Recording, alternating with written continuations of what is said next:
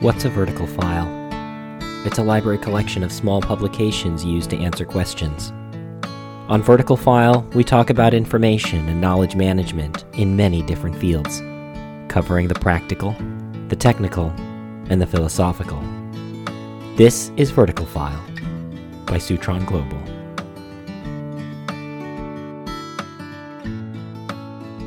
Welcome to Vertical File. I'm your host, John Connolly. On today's episode, I'm joined by Adam Spacht. Adam is founder of KAS Concepts, the home of No Boring Training, or NBT. NBT exists to train the trainer to design, develop, and deliver interesting and effective training sessions. Adam provides daily tips across social media and offers products aimed at helping new and experienced trainers rid the world of boring training. He's also the learning and development manager at a worldwide manufacturing firm. Adam, thank you so much for joining us here on Vertical File today. Yeah, thanks for having me on, John. Here on Vertical File, we talk about the whole scope of like the learning cycle, uh, knowledge, information, data management, effective training, starting with buy in from leadership. So, I guess in this case, I'm hoping you'll enlighten us with your thoughts about uh, how do we make a case for investment into good learning and leveraging the information our organizations have. I mean, that's really such a great starting point. And like anything in, in an organization, it always starts at the top. So whether that be support for the training, uh, adding learning and development people to the team, encouraging learning inside the organization. In, in other words, carving out time in somebody's day to day work for for learning. All that starts at the top, just like culture, just like ethos, just like you know executional parameters it always starts at the top. That support is so critical to make sure that the learning uh, really is infused in and you know really propagates throughout the entire organization. But it's also important so that it aligns with the strategy of the leadership because the two really work hand in hand. The case for learning inside an organization is really how much more effective would the leader like their execution to be on the KPIs that matter to them?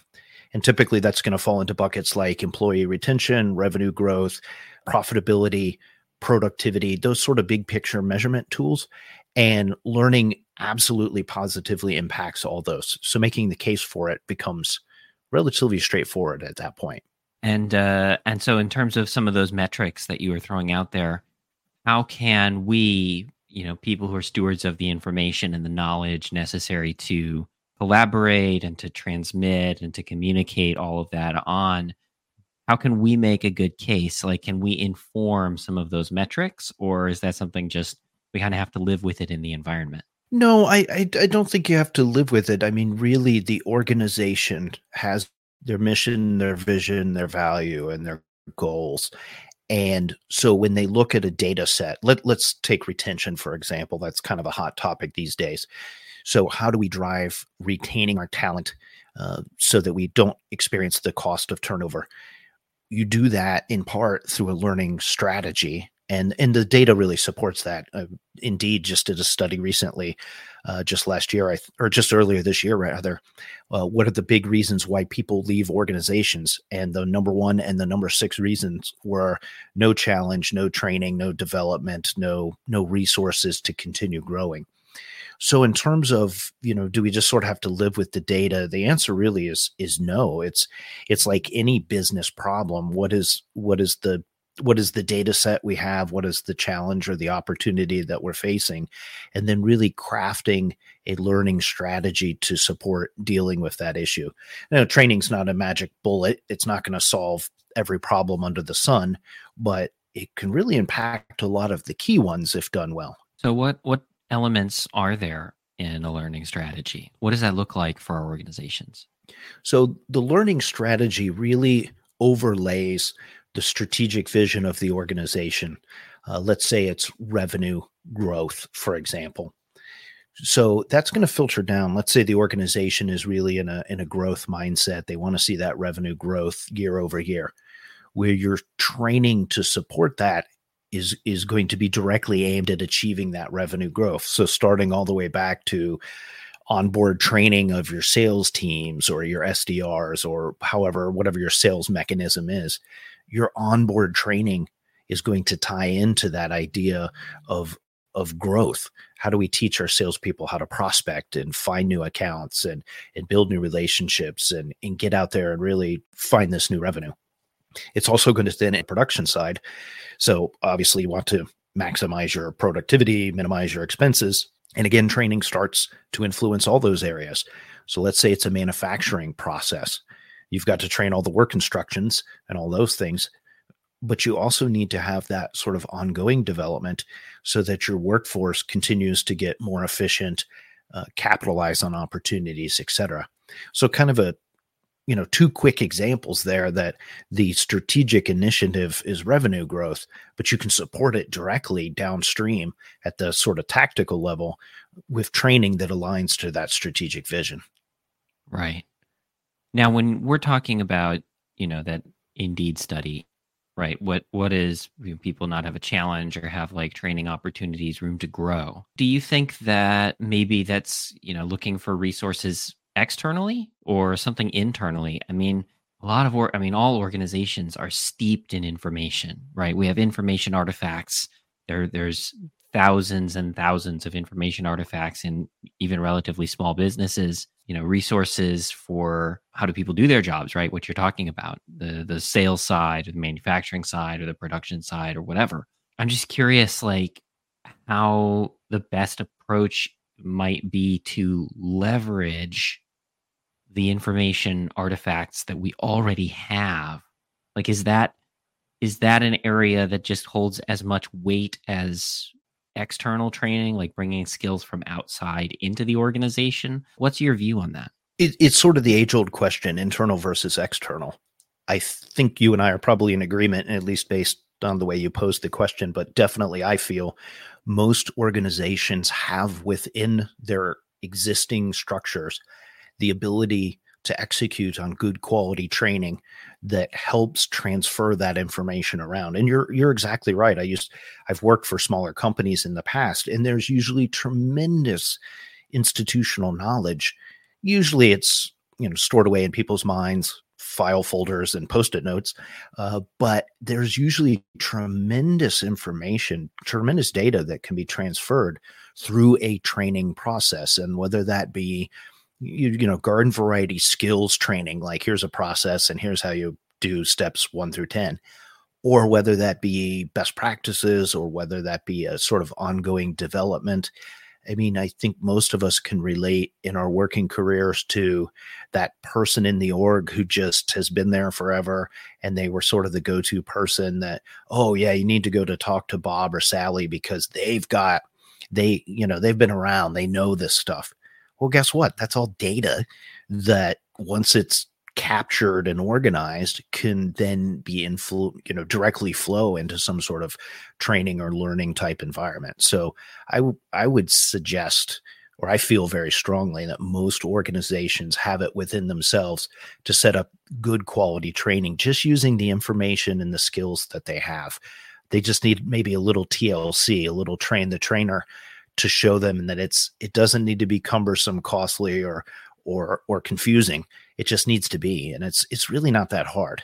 And it's self awareness and self knowledge and some you know strategy. I think what we're really talking about here is an information pipeline, right? That training is a facilitator of a flow of of resource, not a one time silver bullet that's going to solve a particular problem. Oh man, you just unpack two very important concepts that I I bump into on a daily basis. One is you're you're exactly right. Training is a conduit of information, and oftentimes the the training structure or the bodies, the per, the trainer themselves doesn't even own that information. They're not they're not the person who created the process for example.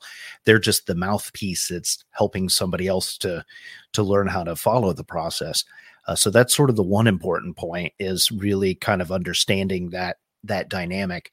Uh, but the trainers can be a great way to kind of back into that information. Hey we need you to train this process. Cool. What's the process? And that's usually when you get crickets and, you know, word of mouth and, well, go ask Fred because he knows, and nothing's written down. And just by accident, you can kind of back your way into documenting said procedure, capturing that data, throwing it into some sort of, uh, you know, resource tool to, to capture it.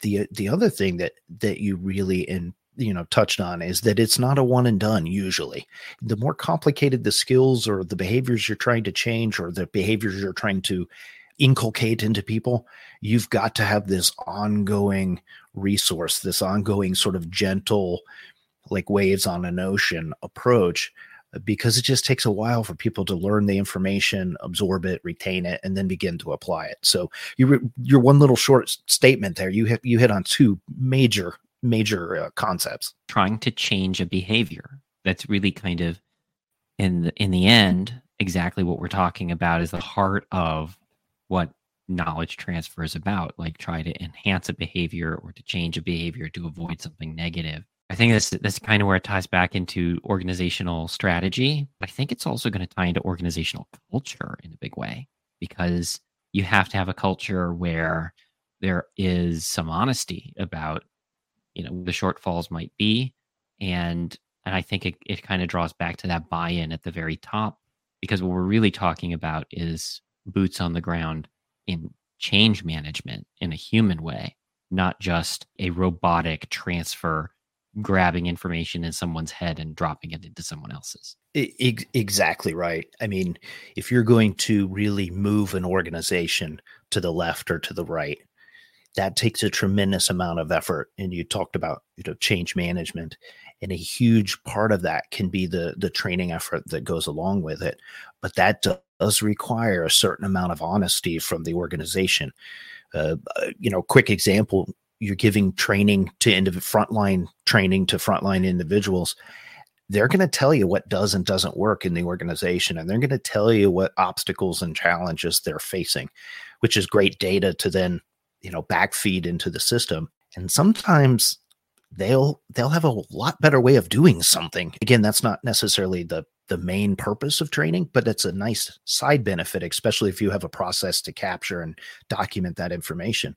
But it requires a certain amount of honesty. You know i run into it. You get a, a senior leader who's all upset about something and ah we need a training on blah blah blah and then when you really go through a proper analysis to prepare for that training session it really reveals maybe the maybe the king doesn't have clothes you know or, or whatever that saying mm. is you know it it, it can yeah. really reveal maybe where the system is broken you know what is that Deming's talks about uh, you know 94% of problems are usually system related not necessarily people problems i'm probably mm-hmm. butchering that that quote but it holds true and and oftentimes in preparing for a training you can find out oh geez this is a system problem. This isn't a training problem. And you know the training thing you know overall and you're you're known as like the no boring training guy online. And so what we got here is like a it's it's a an interplay between a system right where uh, I, I tell people like knowledge is is held in groups, not just in individuals, right?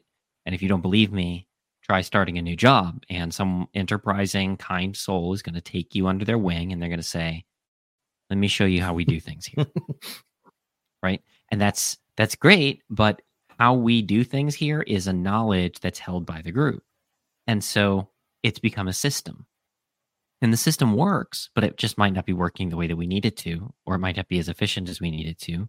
So now you have people interplaying with a system, and now you've got to try to make a change.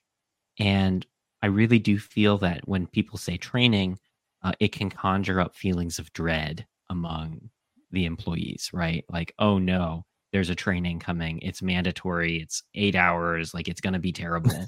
so, like, what what are some things that you have, just tidbits or tips for people who are thinking about training or thinking about making changes to the behavior inside their organizations? Things that can keep it fresh and make sure that employees don't have that dread when they think of it. Oh boy, and you're right. You're exactly right. That's that's the exact fear people have. There's a number of practical, tactical level tips. Uh, one is always start with a good, solid, proper analysis. What's the root cause of whatever the problem that the training? You know, if it's a problem based training, oh, we're having this issue, we now need a training. Well, what's the root cause issue of that problem. Really dive in. Good training starts with good analysis. Be a detective, ask a million questions, and really understand the situation from the frontline users, the mid level managers, and those st- leaders that are asking for the training in the first place. So that's sort of practical tip one. Practical tip two when you start to put together the training, don't start by building the slide deck. And I scream about that on time online all the mm. time. But the reason for that is that's like the number one thing that people who don't really understand how to train, that's the very first thing they do. Let me open up PowerPoint, let me open up Canva, and I'm just going to build this cool slide deck. That's the exact wrong thing to do. You want to think about what type of delivery is needed. You want to think about the key need to know points you want to make. You need to define a clear session objective before you get to actually building the training itself. And then the last practical tactical tip is when it's time to actually deliver that training, the more you can get your participants to figure out the answers for themselves, the more interesting and effective your training will be. And you do that through games, activities, experiential learning, role plays, Socratic delivery. There's, you know, a bunch of different ways to do it. But the more you can get them to talk and you're just sort of nudging them in the right direction to kind of figure it out for themselves, the better. That works fantastically with soft skills. Uh, in my day job, I train salespeople, and that's the method I use, and it's it's wildly effective. But it, it can work equally well when you're doing procedural skills based training. You know, here's our our yearly safety training, and you just have a kind of a vanilla step by step curriculum and there's not a lot of wiggle room to it, you can still do things to get participants to figure out the answers for themselves. You get them doing that, and your sessions will be far more interesting and effective. Those are like three real solid bits of advice for us moving forward. Adam, how can people connect with you if they want to learn more, talk about training, talk about the ROI of training, or anything we've touched on today, that whole knowledge pipeline that we talked about? Where can folks find you? The number one place is LinkedIn under my personal profile, Adam Spacht. That's where you'll find No Boring Training, which is really a train the trainer advice and products. You can also find me on LinkedIn under my company page, KAS Concepts, K A S Concepts. Well, Adam, thank you so much. And uh, I hope that we can speak again soon. I would really, really enjoy that. And thanks so much for having me on, John. This has been Vertical File by Soutron Global. If you enjoyed this show, please rate us five stars wherever you find your podcasts. Check us out online at www.soutron.com.